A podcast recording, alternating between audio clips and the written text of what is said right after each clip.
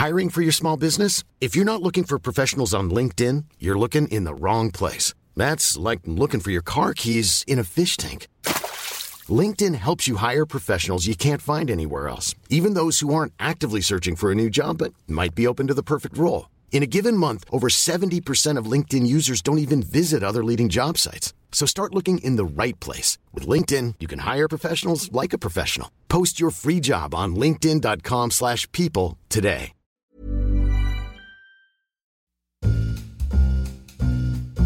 Hallå Natta. Tjabba Seb. Du är fnittrig idag. Kul att höra. Tack. Det detsamma. bubblar i dig. Det spritter och bubblar, det hör du väl? Mm. Hoppas att det då på något sätt spiller över på avsnittet. Mm. Det är en tredelare. Älskar. Det är för mycket den här gången för att sammanfatta det i ett avsnitt. Nej du skrattar men det är, det är på ja, riktigt nej, så. men det, det är det ett säger, stort ämne jag tar mig an. Jag vet, men det också eh, säger mycket så här om att man känner att jag har gjort ett så bra jobb att du kommer behöva lyssna på det i tre veckor. Ja, förlåt då. För Nej. att jag anser att jag har samlat ihop tillräckligt med information. Jag men har jag till och med njuta. diger kunskapsbank här. Jag kommer njuta spritter om dig. Jag hoppas det. Samtidigt så tar jag mitt uppdrag på väldigt stort allvar. Ja. För Det här är inte nöje. Nej, det här är folkbildning. Mm. Vad är det här för podd förresten? Kan du säga det? Du kungen. Mm. Den här gången ska vi prata om kungafamiljens krig mot medierna.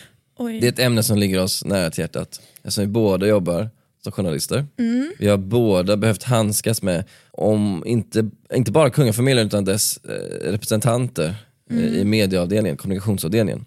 Så vi vet ju vad eh, kungafamiljen har för inställning till medierna i, i stort. Vad, vad har du för bild om vi ska säga några ord om det? Om, om hur kungafamiljen hanterar media. Mm. Eller känner för medierna? Jag skulle säga att det är väldigt eh, individuellt Mhm. per, alltså med alla medlemmar men generellt så är det väl inte superöppet och bjussigt. De är inte superfans. Nej, och det känns en som att- bild att de inte, de inte gillar oss sådär Nej. jättemycket. Och magkänslan är att det blir ju bara värre. Liksom. Så är det. Det finns ganska många exempel på när kungafamiljen och journalistkåren, eller medierna i stort, har hamnat i clinch.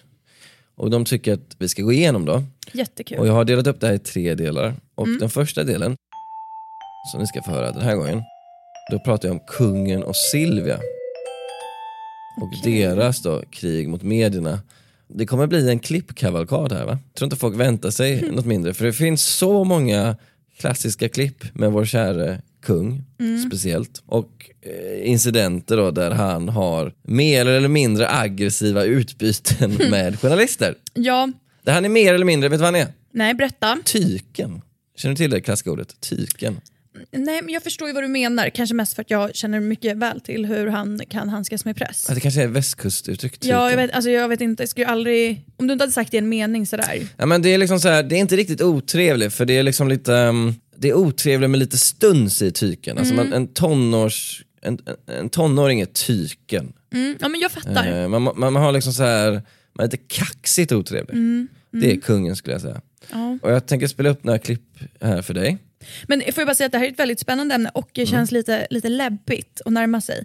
Eftersom vi är ju på något sätt den ena sidan av det här. Vi är liksom inte bara observatörer, vi är aktörer. Precis, även om, inte, även om det inte är vi som kommer ha liksom ryckt fram en mick till kungen. Nej men däremot, i första klippet så är det vår chef, mannen vi ständigt återkommer till.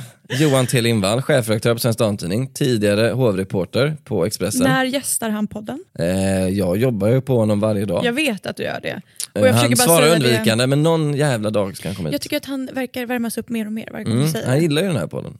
Sen får vi se om han... Hur som helst, han kommer göra ett gästspel här då. För 2011, det året känner du till, du levde då. Eh, ja, men hört talas om det? Mm. Då skulle kungen och Silvia på ett statsbesök till Botswana.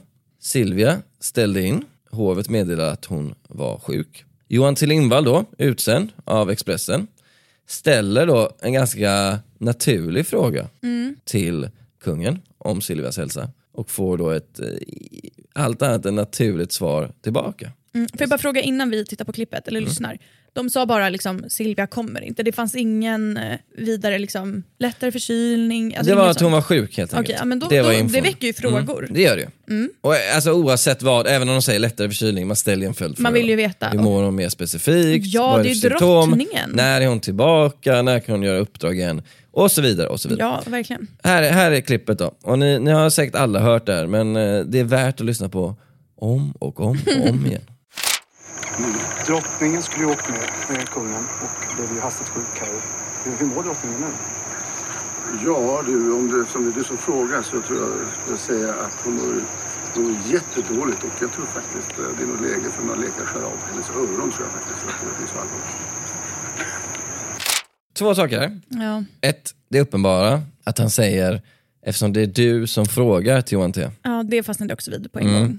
Det visar ju att han har ett hon i sidan för just Johan T. Förståeligt, det får andra avgöra. Men man vet ju att Johan T var ju den som skrev mest om kungafamiljen i hela Sverige vid det här laget. Vid den här tidpunkten, förlåt. Och kungen gillade ju inte allt som skrevs heller. Omöjligt att gilla allt. Så är det Det är väldigt diplomatiskt svar av det där. En annan sak som du kanske såg, som inte ni kunde se kära lyssnare, men som vi reagerar på när vi ser det här. Och som vi också fått tips om inifrån redaktionen. Bertil Tärnet, informationschefen vid det här tillfället vid hovet. Man ser ju att han står och han ler när kungen börjar säga, så fort kungen säger det här, eftersom det är du som frågar, så börjar han le som att han vet vad det är som ska komma. Ja. Och sen liksom mimar han nästan med i det här. Jag var som en så här, eh, barndanslärare som står vid sidan av scenen Ja. och bara så här, markerar lite grann. Är det då att kungen har berättat nu jävlar ska jag sätta dit Johan T? Fan vad sjukt. På något sätt så blir jag ändå lite besviken över den grejen för då förlorar man ju lite så här sin cool. Om han inte har sagt det i stunden. Ja, om man har suttit på kammaren och bara jag vet exakt vad jag ska säga när Johan kommer. Då blir man såhär, men sluta vara så ängslig. Alltså, det är ju kul om han bara tar det på volley, men man får ju känslan att det kanske inte är så. Det här är bara inte ett kul klipp i mängden som jag spelar upp, utan jag vill, jag vill måla upp en bild. Så vi fortsätter raskt till nästa klipp. Det är då från när prinsessan Madeleine var gravid första gången i sitt liv med prinsessan Leonor. Kungen gör sitt första uttalande om detta. Eh, han gör det då till en, en samling reporter, jag tror SVT, SR och eventuellt några lokaltidningar som står där. Han kommer ut ur en buss, får första frågan då om hur det är att vara, att vara morfar. Jag spelar upp hela, det är ganska långt, men jag spelar upp hela för jag tycker det är värt, det, är- det är värt sin tid. Där. Kör. Är ni överraskade? Hörru du, ehm, jag tror det är ganska normalt och det är väldigt trevligt när sånt här händer. Det är väl inga konstigheter med det. Kommer ni vara här aktiva föräldrar som morföräldrar som hjälper till med blöjor och saker? Självklart kommer jag vara aktiv. Oh, om jag ska stänga ner hela butiken så bara pyssla med det hela tiden. Fast hon bor borta i New York förstås. så Jag kommer inte vara i Sverige på flera, må- flera år. Så, så det blir nog bra. Majestät om att bli morfar igen. Ja, det är konstigt va? Inte det? Märkligt. Ja, hur känns Det är väl ganska naturligt. Hur viktig är rollen där? Oj, oj, oj, oj vad upphetsad det blir. Ja. jag tror du får vänta det tills det blir morfar också får du se. Okej? det är bra. Hur mår prinsessan? Ja, det mår säkert jättebra. Jo då. Ska de flytta hem nu till Sverige? Det är väl också intressant va? Säkert. Kanske flytta till Island istället jag. Det är bättre där. Tror jag är bättre. Okej. Ju- Alltså, man har Det är ju- så mycket här. Ja, är- jag vet, jag vet. Jag ville typ föra anteckningar Ja. medan jag lyssnade. Alltså, det här borde typ vara hela avsnittet, det här klippet. Det är dels att han härmar reportern och säger Ja, varför, som inte jag, ens- varför går han ständigt ut ur sin roll och liksom går på enskilda reportrarna? reporter. Han, han tycker att reportern Oj, oj, oj, vad upphetsad du blir. stammar Ja. oj, vad upphetsad är du nu? Och sen att han, eh, han, han, han, frågar om, eh, han får en fråga om, ska ni vara aktiva morföräldrar? Och då svarar han sarkastiskt, ja vi ska stänga ner hela butiken. Det är fullkomligt normalt. Och Ja. drar på de här ana på det här överklassättet. Och sen eh, i slutet lägger han till något om att hon ska flytta till Island. Och... Det är ju... Det är inte charmigt va? Det är ju något som är riktigt knäppt med det här. Och det är ju för det är väl en fullt legitim fråga att fråga liksom Sveriges statschef när prinsessan av Sverige har fått sitt första barn. Jag är gravid. Hur det, ja, är gravid. Eh, Fråga hur det känns. Det är väl en ganska van... Det är väl ganska naturligt, men det är en ganska normal fråga. Liksom. Ja, Varför? alltså, för det, det är ingen så här bagatell att han är så här... Nej men säg att han skulle få en fullkomligt irrelevant fråga så här. Vad tycker du Eurovision ska vara? Ja. Då hade han kanske tyckt att det var en oseriös fråga. Ja, då hade han att kunnat det- säga oj, oj, oj, jag tror jag ska stänga ner hela butiken för att sitta hemma och titta på TV. Ja, men det här är en fråga då om en framtida prins eller prinsessa då. Precis, och det är ju också sånt här som han och de andra måste förstå att det är sånt här folket tycker om. Mm. Och kungahuset är ju, alltså en viktig grej är ju att folket tycker om dem. Och man vill ju Mm. höra härliga nyheter. Eller? Ja, vi kan fortsätta grunna ännu mer i, i, kungens mediehantering. Ja, jag, vill vi- köra, jag vill vi- köra ett klipp till Ja, bara. men gör det. Och här byter vi tonläge lite, för här är det då en granskande journalist Okej. som konfronterar kungen. Det är SVT-reportern Johan Zachrisson Winberg som har gjort ett gräv då och upptäckt att 9 miljoner ur skattebetalarnas fickor har använts för att renovera Stenhammar slott.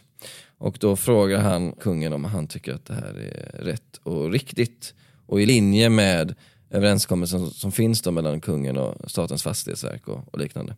Jag spelar upp det här klippet då. Jurister jag pratar med menar att man inte riktigt följer det här testamentet. Ursäkta? Jurister jag har talat med säger att man inte riktigt följer... med dem flera gånger tycker jag. Ja, okej. Men då, för då, då skulle det handla om att, att, att faktiskt staten går in med 9 miljoner. Det säger ju Men nu har vi Fastighetsverket. talat färdigt med det. Okej, Okej, tack ska du då. Bra. Då nöjer vi oss med det. Tack så mycket för idag. Kan du inte hålla dig någon gång? Förlåt? Kan du inte hålla dig till, till, till sanningen någon gång? Jo, hoppas jag kan. Det är lite kanske svårt att höra allt han säger där då, i slutet. För han är på väg bort då från eh, intervju, eller intervjuaren, Johan Zachrisson Winberg. Då säger han, kan inte hålla er till sanningen någon gång, fy fan. Så där implicerar han ju att pressen ljuger konstant, jämt och ständigt. Och det vittnar ju liksom om en generell bild av medierna som inte är så här jättepositiv kanske, Nej. han, som han har. Man blir ju förvirrad, man undrar ju vad det är för fråga. Alltså vad hade varit drömfrågan? För de, de här väldigt lättsamma och roliga frågorna, De gillar inte heller. då är det bara bus och Mm. skoj. Och när det är liksom en legitim fråga från liksom skattefinansierad public service, Mm. då är det också liksom någon slags konstig, liksom, kan ni, det är ju lite tokigt, kan inte hålla er till sanningen? Alltså det är så här, Mm. vad, vad hade varit drömfrågan? Liksom, vad, är det, vad är det han vill? Ja, det är väldigt spännande där, för att jag har aldrig sett honom, och när man någon gång har varit entusiastisk i en intervju, kanske i Värvet när Kristoffer Triumf ställer frågor om typ skog och sånt. Ja. Det är någon gång han faktiskt ville prata om det. Ja, och jag, jag tycker mig ändå, när de är på typ så här länsbesök, Ja. och så, så här, sätter de mig i Uppsala och så bara, har du något fint minne av Uppsala? Då känns det som att han är villig, när det är liksom precis det han är där för att göra. Ja. Då kan han säga så här, ja det är så himla vacker natur här i Uppsala. Det är Ja. liksom fine. Men det känns som att det är jävligt liksom, smala, det finns inte mycket svängrum här. Nej, och om man... Om man Gud läskigt. den, här, den här sista Mm, grejen blev ju ganska eh, omtalad, just kungens reaktion. Och Bertil Tärnet, dåvarande informationschefen på hovet, Hur tacklar han den? Han gästade SVT Morgon, Mm. som jag inte vet vad riktigt vad den hette. Hette det Godmorgon Sverige då kanske? På den här tiden, 2013? Jag tror det. Ja, innan, innan Morgonstudion. Eh, han gästade och sa bland annat, han fick ju liksom frågan varför reagerade kungen så starkt? Varför blev han så arg? Varför svor han? Tacksamt Det är inte ofta kungen svär ändå. Nej. Och då säger Bertil Tärnet, kungen berättade för mig att han mötte reportern i tron att han skulle få någon form av positiv respons. Vad fan betyder det?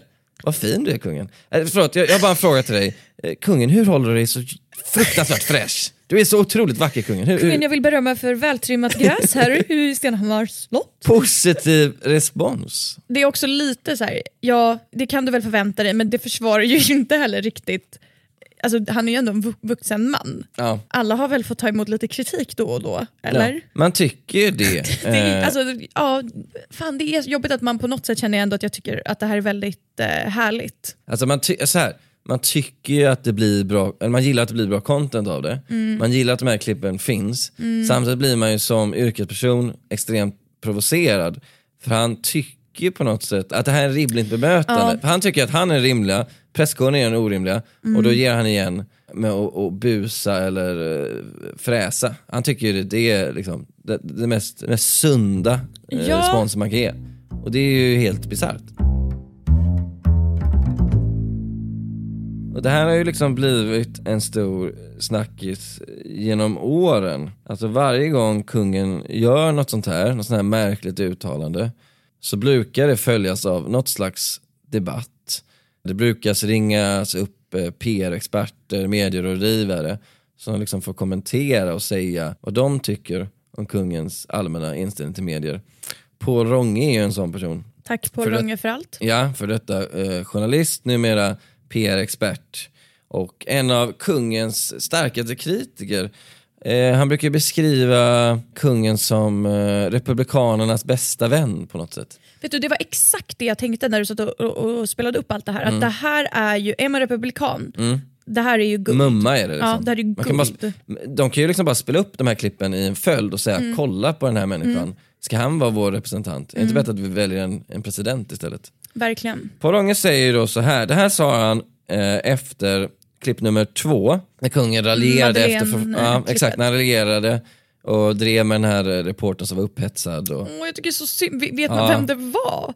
Alltså förstå, fatta. han sa upp sig och försvann helt Nej men på riktigt, fatta om jag jag typ hade blivit utskickad och sen såhär oj oj oj vad du är upphetsad. Ja. Alltså jag hade ju kanske inte kommit hem Det är så underbart elakt också att ge sig på hur någon liksom stammar Ja, men det är till. väl man blir klart, så stackaren, det är väl klart man är lite nervös, speciellt om man har hört hur han har tacklat frågan innan och så blir man liksom... Alltså, Ja, det är så Fan, elakt. vilken Det är, mardröm. det, är så, det är elakt med precision. alltså jag hade aldrig öppnat käften. Ånge säger så här då. Det här raljanta agerandet visar att han inte tar uppdraget att kommunicera via medierna på allvar. Det borde han göra, så pass välavlönad som han är. Som statschef blir han Sveriges främste PR-representant. Ett jobb han gång på gång missköter. I min mening borde Victoria ta över så fort småbarnsåren är över eftersom kungen har vid upprepade tillfällen varit så vårdslös med uppgiften. Hårda ord från Paul Ånge. Verkligen. Och det kan man tycka vad man vill om, att, att kungen borde abdikera på grund av det här. Men det är uppenbart att han har ett, en djupgående, långvarig, livslång skepsis inför medierna.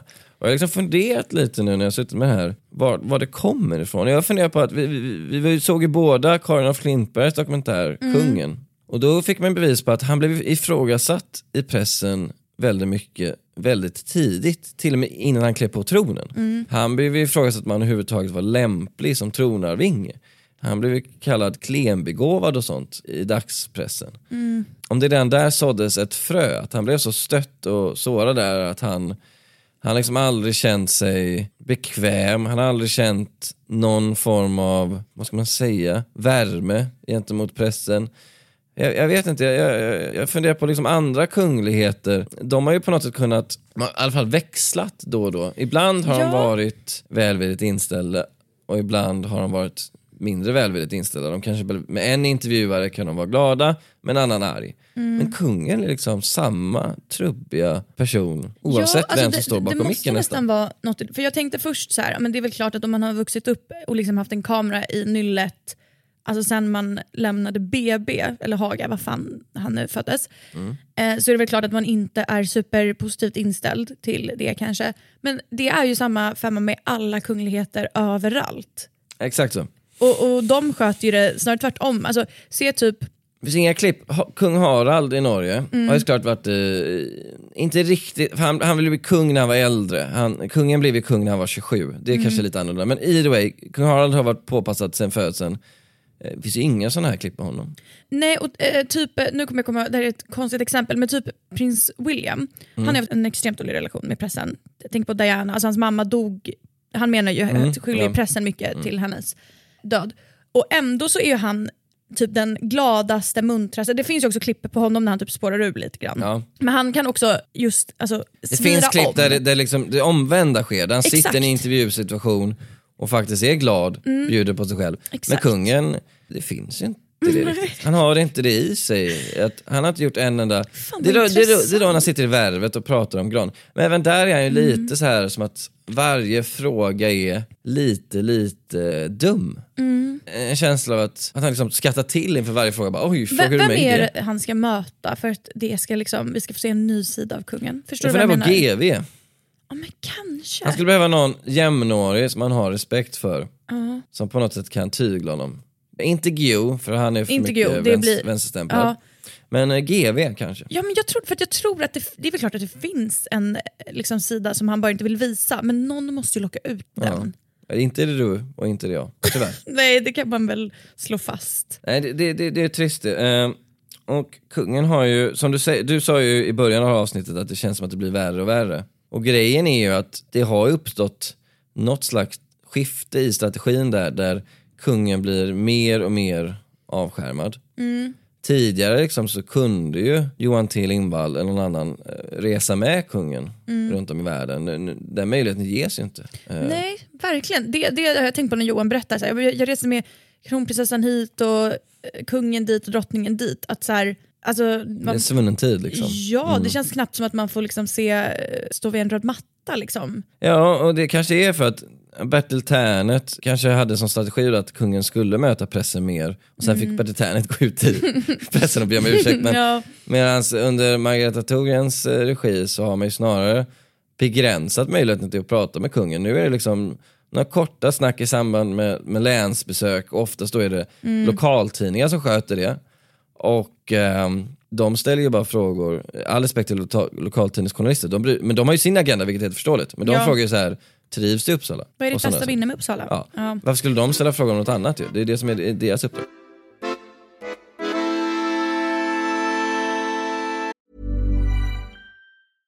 Hiring for your small business? If you're not looking for professionals on LinkedIn, you're looking in the wrong place. That's like looking for your car keys in a fish tank. LinkedIn helps you hire professionals you can't find anywhere else, even those who aren't actively searching for a new job but might be open to the perfect role. In a given month, over 70% of LinkedIn users don't even visit other leading job sites. So start looking in the right place. With LinkedIn, you can hire professionals like a professional. Post your free job on linkedin.com/people slash people today. Since 2013, Bombas has donated over 100 million socks, underwear, and t shirts to those facing homelessness. If we counted those on air, this ad would last over 1,157 days. But if we counted the time it takes to make a donation possible, it would take just a few clicks. Because every time you make a purchase, Bombas donates an item to someone who needs it. Go to bombas.com slash ACAST and use code ACAST for 20% off your first purchase. That's bombas.com slash ACAST, code ACAST. Och det senaste gången som kungen blev utsatt för något man kan kalla ett drev, drev är också att ta i, men vi, vi använder det i en vid bemärkelse. Det var ju när han gick eh, i en dokumentärfilm som sändes på SVT, gick ut och ifrågasatte grundlagsändringen av successionsordningen som innebär att eh, kronprinsessan Victoria blir drottning och Carl Philip inte blir kung. Nu kanske minns då hejet kring det. Men det gör jag. Folk tyckte att han var orättvis mot Victoria, även fast han inte nämnde henne vid namn och så, så tyckte de det var oschysst. Det som händer då, det är ju att eh, eh, hovet hör av sig till dokumentärfilmaren Göran Ellung. Eh, så här. När intervjun var färdig var kungen nöjd och jag nöjd. Dagen efter ringde hovet och ville ha en ny intervju. Man sa att man ville förtydliga vad kungen tyckte om successionsordningen. Och då tänker man så här, okej, eh, kungen ska pudla. Ja för att han sa, han sa ju typ så här, det är vansinne att ändra en lag. Det var ändå, som du säger, han sa ju aldrig så här. Det borde inte vara Victoria men det var ju verkligen... Men och då säger den Lung, så det var en ny intervju, men det var egentligen samma svar, ingen stor skillnad. Och du och jag har ju hört båda intervjuerna, det är ingen skillnad, han säger samma sak igen. Ja, han säger samma sak. Det är som att han bara fick en chans att bre på lite mer. Och då är det ju hovets eh, organisation som har Mm. velat få till den intervjun, men de kan inte riktigt kontrollera kungen. Kungen pudlar inte, det har han inte riktigt i sig va? Kan du Jag tror- se det kungen Nej, pudla? alltså jag tror att det, det skulle krävas så extremt mycket för att han skulle sätta sig där och mot sin vilja säga så här. Ja, men, ja, men jag förstår att jag kanske uttryckte mig lite hårt. Mm. Alltså det skulle ju inte hända. Nej. Det är så kul, vet du, det det där kan jag typ ändå respektera. Att han liksom, Göran Ellung blir alltså kallad till slottet igen, åker dit, får göra samma intervju. Det är ändå... Och då tänker han att han ska säga, eh, successionsordningen är, är bra, det är kronprinsessan Victoria, jag stöttar henne till 100% men sedan sitter han, ja jag tycker typ samma. Det är ändå kul Ja. ju. Eh, väldigt, väldigt intressant. Jag tänker att nu eh, skiftar vi vidare till drottning Silvia. Åh, härligt. Som ju har en lite annan framtoning såklart än kungen. Varmare, eh, mer öppen, gillar att prata mer, inte lika tyken. Nej, Och också i, ibland så är också hon som kliver in och lite tyglar kungen. Det har vi sett i klipp att kungen är trubbig och otrevlig. Silvia ler och säger någonting överslätande. Vet du vad jag gillar med Silvia? Att hon kan också ofta ge lite extra info. Mm. Typ när Madeleine flyttade till Sverige så var det någon reporter som är såhär, ja hur känns det?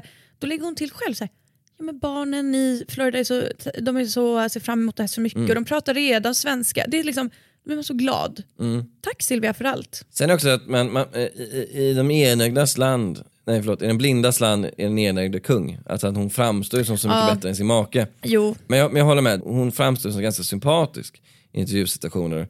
Men det här avsnittet heter ju kungafamiljens krig mot media. ja, Så nu vill jag ta upp konflikterna Silvia ändå haft. Det, det känns ändå lite främmande för mig. Hon har bland annat skrivit ett öppet ett brev. Öppet är kanske ta i. Det var, det, Jan Scherman gjorde det öppet. Men- Öppet mot hennes vilja.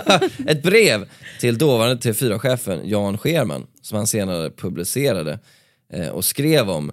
Vilket man kan tycka är rätt legitimt ändå, för det är ändå drottningen som hör av sig. Mm. Hon, hon får ju räkna med att det inte riktigt är en privat Ja, brevväxling. hon, skulle, hon visste nog det när hon skrev det, att hon inte la till någon så här privat rad.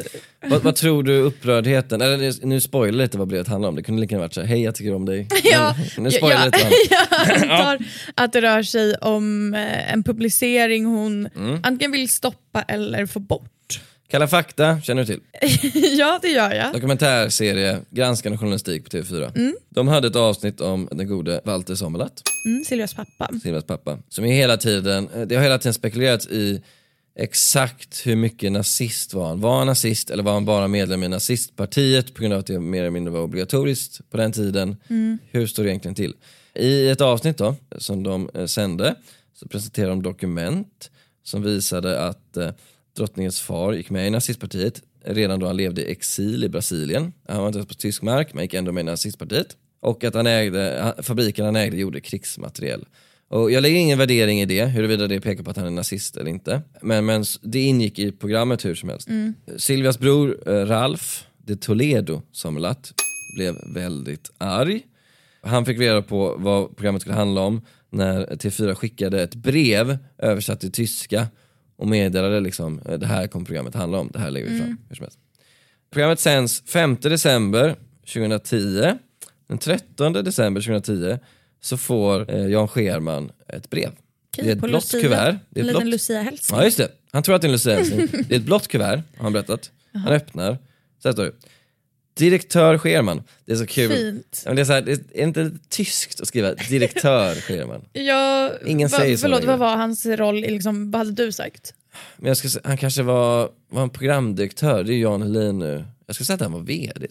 Direktör? Men eh, jag skulle either way inte skriva VD Scherman. Det är, så här, det är något liksom 50-talsaktigt Ja, över det tilltalet. ändå Direktör Scherman. Anställd journalist, Han har ju Nathalie aldrig, Morad. ja, han är, man har ju aldrig blivit benämnd med sin titel Ja. Nu kommer resten av brevet. Mm. Det är kort men det är en resa skulle jag säga. Ja. Direktör Scherman. Idag är det Lucia, ljusets helgon. Må hennes ljus vara starkare än alla andra mörka, onda krafter.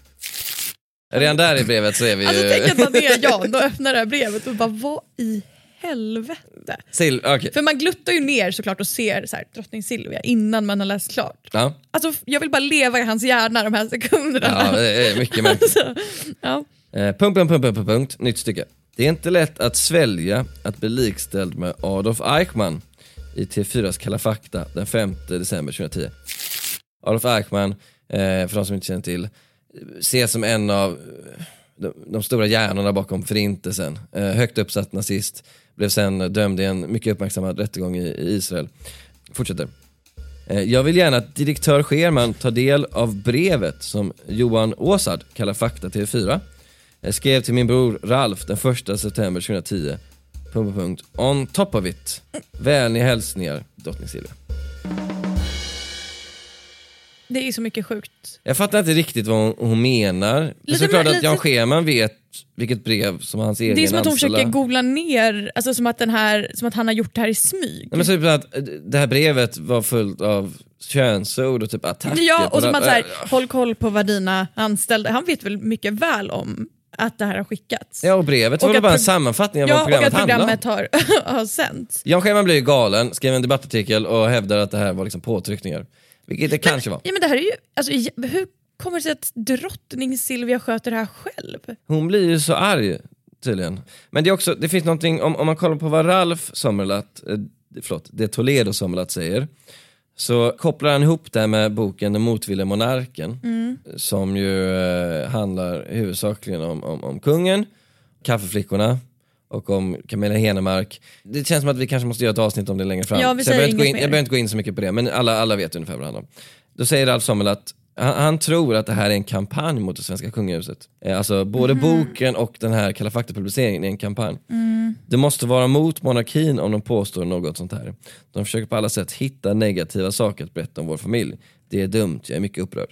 Och även om det är Ralf som säger det här, alltså en ganska perifer medlem i kungafamiljen, Mm, ja, får man säga. så upplever ändå att det, jag tror att han har, den inställningen han har där är något som återkommer lite, att de kungafamiljen upplever att det finns kanske något slags republikansk grundinställning inom journalistkåren. Mm. Vilket kan nog stämma, att det finns många republikaner i journalistkåren. Det kanske Mm. inte finns så många die-hard monarkister där. Men de upplever att det finns det här hatet och att det är lite det som driver den här journalistiken, att man vill på något sätt skada monarkin. Mm. Jag tror också att de har växt upp med bilden, alltså kungen så här att han vet att eh, var så stark vänstervåg på 70-talet eh, inom public service och annan journalistik och att den andan lever kvar, att man fortfarande hatar kungahuset. Alla Mm. journalister Fattar. har liksom den ideologiska övertygelsen.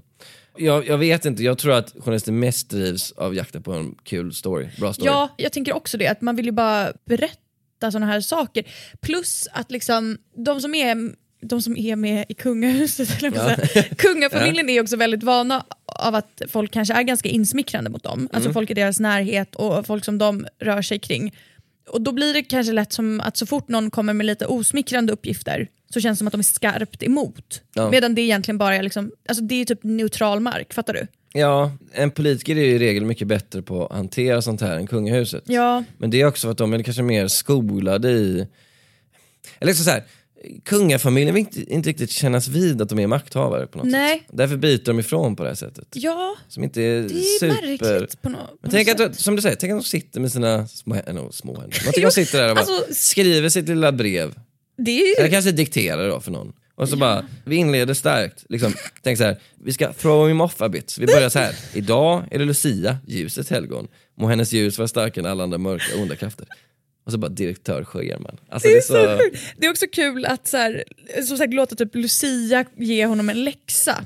Så här, mått, vad hon? Du har pissat på Lucias minne, är det? Alltså det är, men också så här, har, någon kan väl, jag säger inte att någon, borde ha stoppat Silvia, Mm. men jag tycker att det är sjukt att inte det här sköttes via en press. Det har väl aldrig hänt igen. Nej, och hur, vadå, har hon liksom plockat fram papper och penna, gått och postat den? Och Nej, ingen det- har sagt det så här, har- det måste hon ha drottningen, drottningen, vad är det du har skrivit i brevet? Ja. För det här kan Ne- Never mind, säger hon. och vad, vad var det mer du sa? Något engelskt uttryck? On the top of it? On top of it. Och Alltså, sen- att- ja, ja, det är ett jävla kort brev också. ja. Det är ett jävla kort brev, hon får liksom inte riktigt fram sin, eh, sin ståndpunkt tycker jag. För Eller så här, hon pekar inte på några faktafel heller. Hon säger bara att det är inte lätt att svälja och bli likställd med Olof Eichmann. Menar hon att, att någon i Kalla fakta-programmet säger Silvia är lika illa som Olof Eichmann? Det har jag ändå svårt att se. Mm, Jag har inte sett men jag tror, jag vet Jag- inte. Jag vill, eh, finns det här brevet i sin fysiska form? Ja det gör det, Alltså nationalklenod. Verkligen. Kan, kan jag få köpa det av Jan Scheman? ja, alltså på riktigt. Jag har faktiskt ätit lunch med Jan Scheman en gång. Väldigt trevlig man. Pratade ni om detta? Nej, vi pratar mycket om korv. Han gillar korv, han har skrivit en bok om korv. Either way, nästa dust då. Som Silvia har haft med Mm. pressen. De är ganska få till antalet jämfört med, med hennes make. Men de, de är värda att notera. Prinsessa Madeleine känner du till. ja. För flera år sedan så var hon och mamma, drottning Silvia, i New York på en klädaffär som heter Beretta på Madison Avenue, eller Mad Avenue som jag kallar det. På Manhattan då. Då är även Pontus Höök där, frilansfotograf med täta kopplingar till Aftonbladet. Och det som händer sen, jag tänker att jag berättar två olika versioner av det. Vi har dels Bertil Ternerts version av vad som hände och vi har också Pontus Höök egen version av vad som hände. Spännande. Så här säger Bertil Ternet. Drottningen och prinsessan var inne i affären med sitt sällskap. Utanför entrédörren var det en fotograf som de träffat på tidigare. De upplevde att han inte ville ta någon hänsyn till att de inte ville bli fotograferade. Så båda gick ut genom en sidodörr till entrédörren. Drottningen gick hastigt till den parkerade bilen och sen föll hon och skadade foten när hon försökte undkomma fotografen. Pontus Höök ger följande bild. Jag har inte förföljt någon.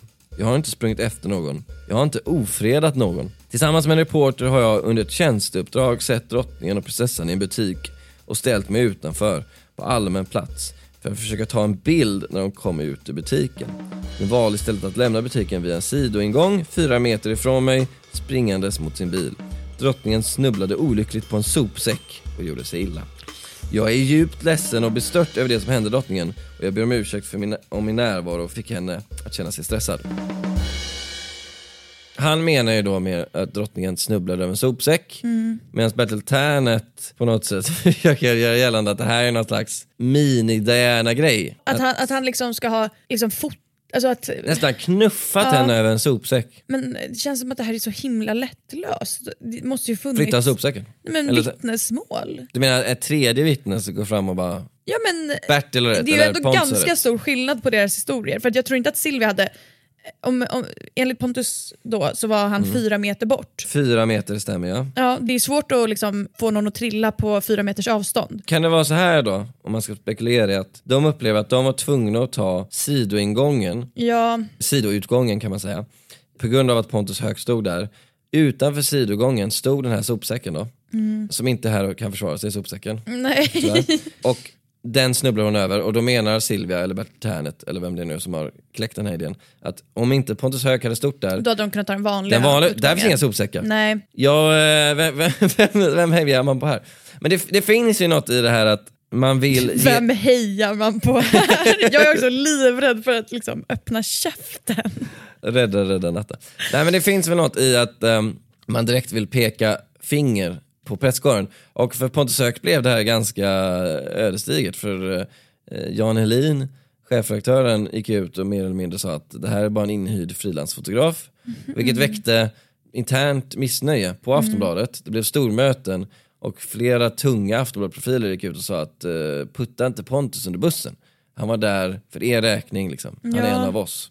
Men det slutade med att Aftonbladets medarbetare ska gå en etikkurs efter incidenten i New York, skriver Dagens Media. Den vill man ändå vara med på. Alltså sitta och... Så, vet du vem som ska kolla den? Nej. Sopsäcken. Den enda oskyldiga i allt det här. Alltså, ja, förlåt, jag känner honom, men ja.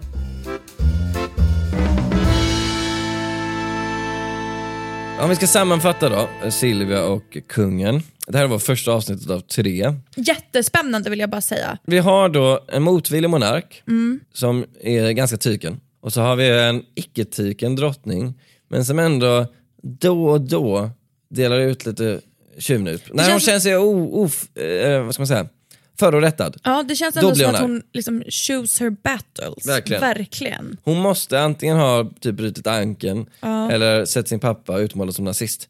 Då ryter hon ifrån. Ja. Hon är inte som kungen som så här, om, om, om du går fram och frågar eh, inte fråga såhär, Silvia hur känns att du ska bli eh, mormor? Då säger inte hon, "Ur- vägen ragata.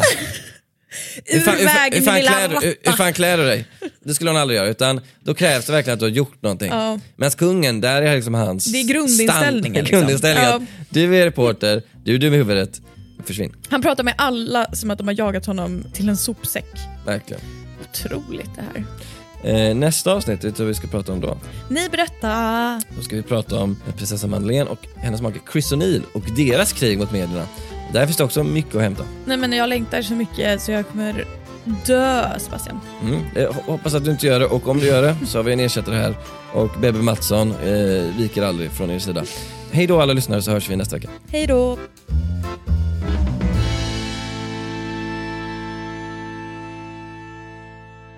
En podd från Allermedia. A lot can happen in the next three years. Like a chatbot may be your new best friend. But what won't change? Needing health insurance. United Healthcare Tri Term Medical Plans are available for these changing times.